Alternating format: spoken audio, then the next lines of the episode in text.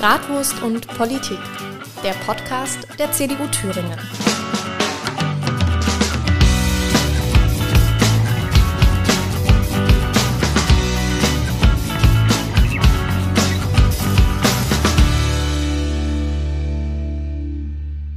Mein zweites Praktikum im Thüringer Landtag habe ich bei dir gemacht. Schön, dass du heute da bist, Christoph Zippel. Hallo Lilly, grüß dich. Ja, hat man jetzt schon gehört, du bist offensichtlich auch Landtagsabgeordneter. Vielleicht ein paar Zahlen, Daten, Fakten zu dir.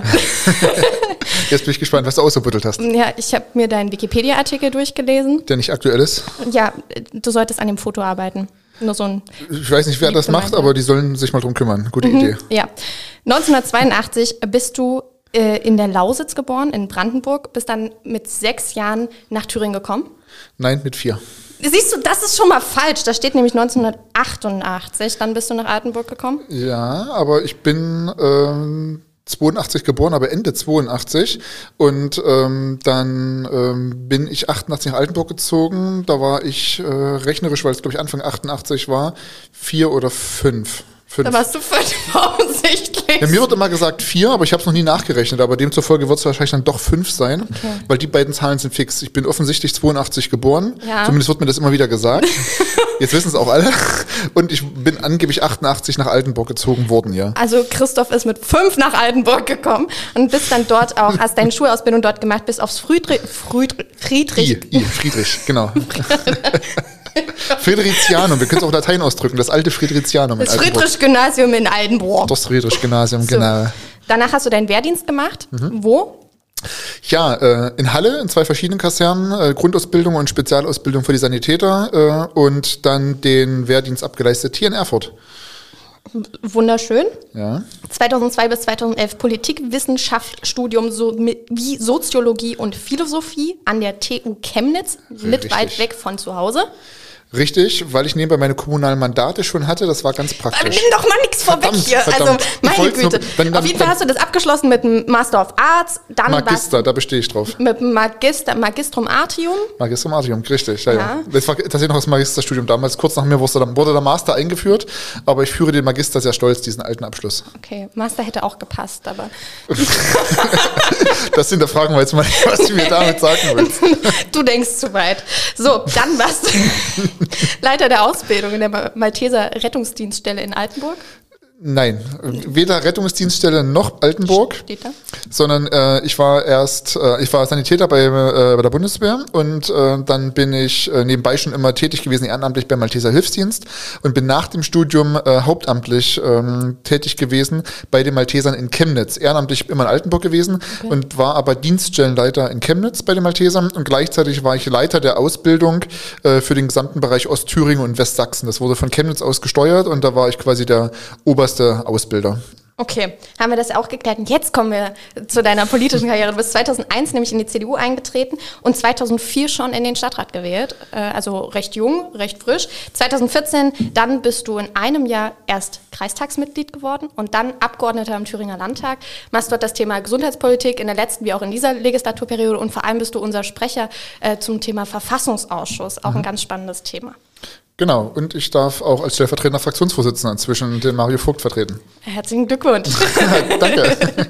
Gut, jetzt haben wir, haben wir das schon mal abgehakt. Sehr schön. Okay. Aber wir merken Ein, schon, wir müssen Wikipedia mal überarbeiten. Da ist noch ein bisschen Luft, ja. Ja, vielleicht findest du jemanden, der das macht. Muss nicht. Ähm, genau. Was ich bei dir ganz interessant finde, wir kennen uns nun schon eine ganze Weile offensichtlich. Ähm, Wenn es um Glaubensfragen in dieser Fraktion geht, dann fragt man entweder Christina Tasch aber in den meisten Fällen Christoph Zippel. du hast ein unheimlich, wie, wie drücke ich das richtig aus? Also du bist sehr gläubig, du hast einen, einen sehr engen Draht zur Kirche, bist sehr engagiert in der Kirche, du bist römisch-katholisch. Wie kam das für dich? Hat das viel mit Erziehung zu tun gehabt oder hattest du irgendwann eine göttliche Eingebung? Ähm, es hat ganz viel mit Sozialisierung zu tun. Also äh, ich bin dann einfach in einer sehr gläubigen Familie groß geworden. Ähm, ich kannte das nicht anders, dass ich äh, halt immer dann am Wochenende und am Sonntag in die Kirche gegangen bin. Und es hat auch was äh, damit zu tun gehabt, dass ich äh, eine Kirchgemeinde hatte und habe, in der ich mich einfach zu Hause fühle. Und äh, in jungen Jahren oder in der, in der Jugendzeit, so ab 14, bis dann, ähm, ja, bei uns ging die katholische Jugend relativ weit, gefasst im Alter bis Anfang Mitte 20 war ich auch noch mit, mit dabei, ähm, hatten wir einfach eine super, super Truppe gehabt äh, in der katholischen Jugend, die ähm, sehr offen war. Wir hatten auch ganz viele aus der evangelischen jungen Gemeinde als Gast mit dabei. Viele haben ihre Freunde mitgebracht, die jetzt mit Kirche gar nichts zu tun hatten, aber wir hatten da so eine Truppe von im harten, also was im harten Kern, aber in so vielleicht 40, 50 Leute und wir hatten super spannende Glaubensfragen, weltanschauliche Debatten, hatten auch tolle Ausflüge gemacht, Sommerausflüge, also es war einfach eine sehr dynamische Zeit und die mich sehr geprägt hat. Und heutzutage habe ich immer noch ganz viele Freunde aus der Zeit. Und wenn wir dann äh, zusammensitzen, gemütlich, kommt immer irgendwie das Reden auf diese alte Zeit zurück, wie ein das geprägt hat und was man da alles mitgenommen hat. Und ähm, ich glaube, dieses Heimatgefühl dort damals ähm, hat mich auch sehr grundsätzlich beheimatet in der Kirche, ja. Okay. Und warum bist du, also warum hast du dann Politikwissenschaften, äh, Politikwissenschaft ja. studiert und äh, hast nicht gesagt, okay, ich äh, studiere katholische Theologie? Ja, das war tatsächlich eine äh, der Sachen, die ich auch überlegt hatte. Es waren verschiedene Sachen, die ich überlegt hatte. Also Politikwissenschaft war eins, Medizin war das andere. Das habe ich dann als Hobby weitergemacht, wie man ja gerade in meiner Vita gehört hat, ähm, auch weil ich da familiär vorgeprägt war. Und auch tatsächlich hatte ich katholische Theologie überlegt.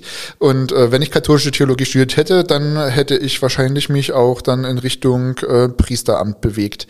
Ähm, und da hatte ich dann einfach abgewegt, weil wir das Zölibat der katholischen Kirche haben. Ähm, wäre das zölibatäre Leben, wäre das was für mich, also ehelos. Und dann habe ich gesagt gehabt, nein, ich möchte eigentlich schon eine Familie gründen, ähm, weswegen dann für mich eigentlich dieser Weg ähm, dann nicht in Frage kam. Ähm, aber dass man mich nicht falsch versteht, ähm, ich kann dem Zölibat durchaus viel Positives abgewinnen. Also ich bin jetzt kein Zölibat-Kritiker, ähm, sondern ähm, es soll ja schon dafür sorgen, dass der Fokus eben auf dieser Berufung, auf diesem Berufungsamt liegt, ähm, dem Priestertum. Und mich hat es halt davon aber abgehalten. Vielleicht äh, war das dann genau der richtige Punkt. Vielleicht hat es auch mich aus dieser, äh, aus dieser Berufung abgehalten, die vielleicht nicht mein Weg gewesen wäre. Aber es begleitet dich ja trotzdem total. Ja, und äh, vor allem, wie prägt das deine politische Arbeit?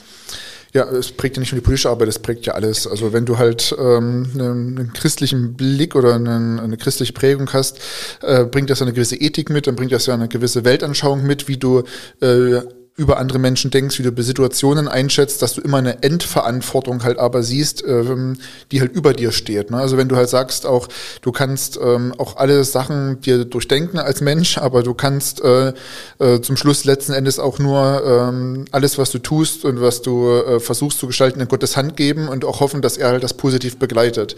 Und ähm, das nimmt einem klein wenig die Last von den Schultern, alles bis ins Letzte regeln zu wollen und regeln zu können, weil wir das als Menschen gar nicht können können, sondern äh, im Endeffekt wird dann immer äh, der liebe Gott sagen, Junge, das wird so oder das wird so nicht. Okay, Ge Grundsatzfrage. Gibt mhm. es für jeden von uns einen vorbestimmten Weg?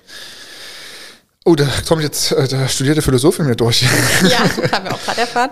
Genau, nee, also dadurch, dass ich ja an den äh, freien Willen glaube des Menschen und äh, der Mensch sich für äh, den Weg schon entscheiden kann, ähm, sich sowohl fürs Gute als auch fürs Böse im Leben entscheiden kann, ähm, für Dinge und gegen Dinge entscheiden kann allgemein, äh, glaube ich nicht, dass der Weg vorbestimmt ist, aber ich glaube, dass Gott schon äh, uns in eine bestimmte Position auf diese Welt gesetzt hat, wo er schon weiß, wie wir, so wie er uns geschaffen hat, wirken, wie wir auf andere Menschen wirken, wie wir deren Leben beeinflussen, wie wir Dinge, die wir in unserem Beruf äh, machen, ja, ähm, welche Rolle wir da halt spielen und wie wir Dinge vielleicht auch in seinem Sinne beeinflussen. Und deswegen finde ich es als Christ auch so wichtig, dass wir das auch im Alltag mit uns tragen, ne? dass wir nicht nur Sonntagschrist sind, sondern dass wir auch im Alltag sagen, okay, das, was ich jetzt hier für ein Problem lösen muss, meinetwegen jetzt in der Politik, ja, wie kann ich das äh, lösen in einem christlichen Gedanken oder wie kann ich das lösen äh, mit dieser Prägung, die mich halt mit die ich halt mit mir rumführe halt, ne? Und ähm, da ähm, ja ist man eigentlich äh, über die ganze Dauer halt irgendwie äh, bei, bei Gott, wenn man so möchte, ja. Als Katholik in Altenburg hat man aber auch schweres Pflaster. Ne? Also wer schon mal in Altenburg war, weiß, dass es dort viele Kirchen gibt, von denen aber mit den Kirchturmen keine katholisch sind.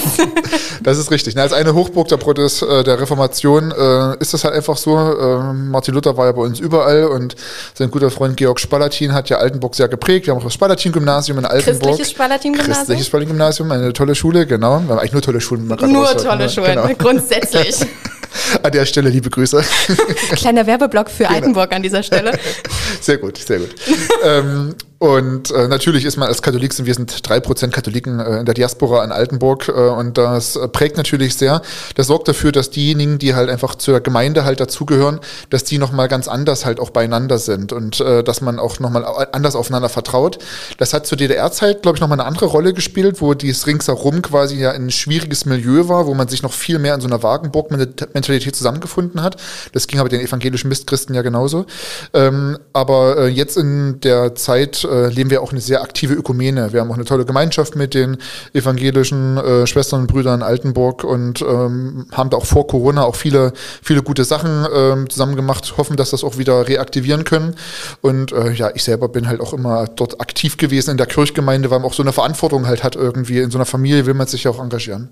Jetzt habe ich schon den Bogen langsam zu Altenburg geschlagen. Du bist Herzblut-Altenburger, durch ja. und durch. Als ich mein Praktikum damals gemacht habe, stand das erste Mal die Frage nach der Landesgartenschau im Raum. Kommst du denn jetzt wirklich endlich nach Altenburg?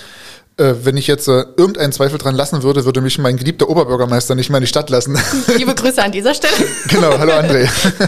Nein, natürlich. Ich bin fest davon überzeugt, dass wir ein super Konzept haben und dass wir, ähm, so wie ich das jetzt auch schon seit einigen Jahren begleiten darf, äh, diese Ideenfindung und mit den engagierten Leuten, die wir da vor Ort haben, äh, bin ich doch sehr optimistisch, dass wir das hinkriegen. Zumal wir auch eine super äh, lange Tradition halt auch im Bereich Gartenbau zum Beispiel haben. Ähm, wir äh, sind, wenn man so möchte, fast äh, Deutschlands Hauptstadt äh, der Kleingärten. Ähm, und ähm, die Ideen, die in Altenburg geschmiedet, worden, geschmiedet worden sind äh, für das Kleingartenwesen, auch für die Finanzierung des Kleingartenwesens, sind inzwischen in Gesamtdeutschland im Einsatz und haben da, ähm, denke ich, auch viele Probleme gelöst. Und das haben wir halt auch vielen unserer engagierten Kleingärtner zu verdanken. Äh, und würden mir jetzt auch so viele einfallen an der Stelle, auch gerade beim Grüßen sind. Liebe Grüße an Wolfgang Preuß. So, jetzt musst du diese Folge aber wirklich breit teilen. Ich meine, ich kann das ja nur unterstützen, so gerade als Buga-Stadt Erfurt. Genau. Ne? Es ist wunderschön und das wünsche ich euch nur.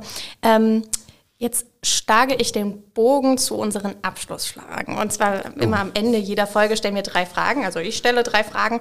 Und äh, die erste, du bist jetzt seit 2014 im Landtag, sieben Jahre. Mhm. Was ist denn dein größter politischer Erfolg? Wobei könnte auch aus deiner kommunalen Karriere sein. Der größte politische Erfolg.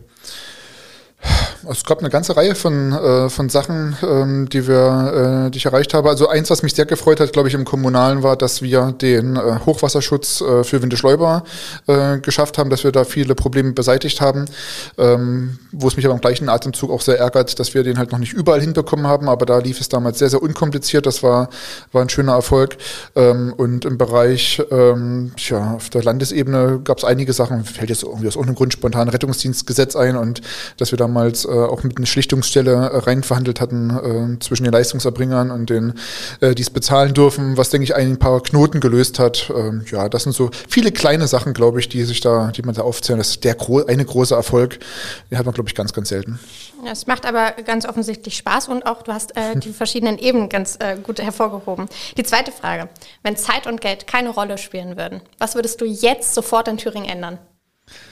Wenn Zeit und Geld keine Rolle spielen würden.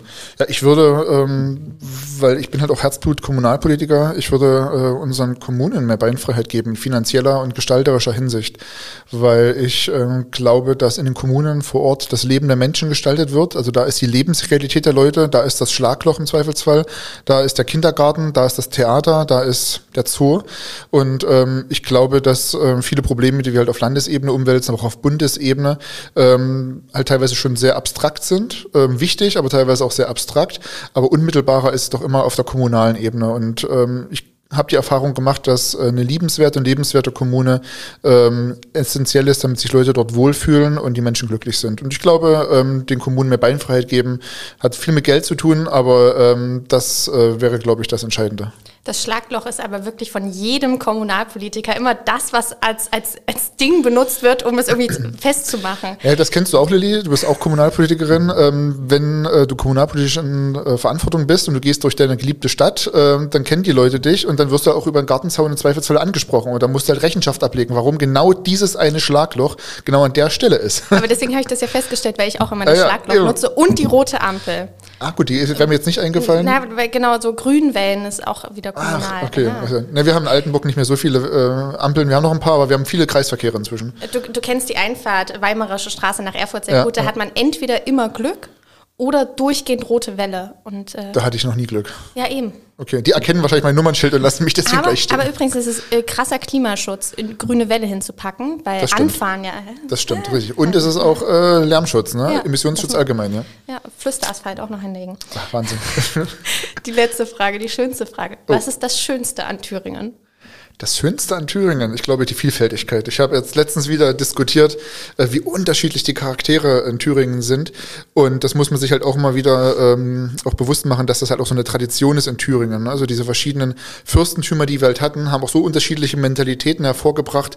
Die Eichsfelder haben ihre ganz eigene Selbstverständnis. Wir in Ostthüringen haben da unseren Stolz, äh, unsere Historie, genauso wie ähm, in Nordthüringer äh, mit seiner Nähe ähm, zu anderen Bundesländern einen anderen Zungenschlag drauf hat, als wie zum Beispiel äh, unsere Freunde, die Franken halt in Südthüringen, ja, die sich halt viel näher an der fränkischen Mentalität dran sehen. Und äh, wir werden, glaube ich, in Thüringen immer die größte Herausforderung haben, uns gegenseitig zu verstehen. Wir sind nicht so monoton, wir sind nicht so eintönig, sondern es wird immer die Herausforderung sein, ähm, ich mache es mal ganz aktuell, dass es äh, uns immer schwerfallen wird, dass ein Ostthüringer einen Südthüringer verstehen wird und ein Südthüringer einen Ostthüringer. Da hat, das hat viel mit Mentalität zu tun, aber ich glaube, diese Unterschiede zu akzeptieren und uns in dieser Unterschiedlichkeit zu akzeptieren, ist, glaube ich, ein Schlüssel auch zu einem gelungenen oder gelingenden Gemeinwesen in Thüringen. Total. So, nach Off-Topic. Welcher Stern im Wappen ist Altenburg? Ja, natürlich rechts oben. Ganz dicht an der Krone dran. Schön, dass du heute da warst. Danke für deine Antworten. Vielen Dank für die Möglichkeit, Lilly. Mach's gut. Ciao.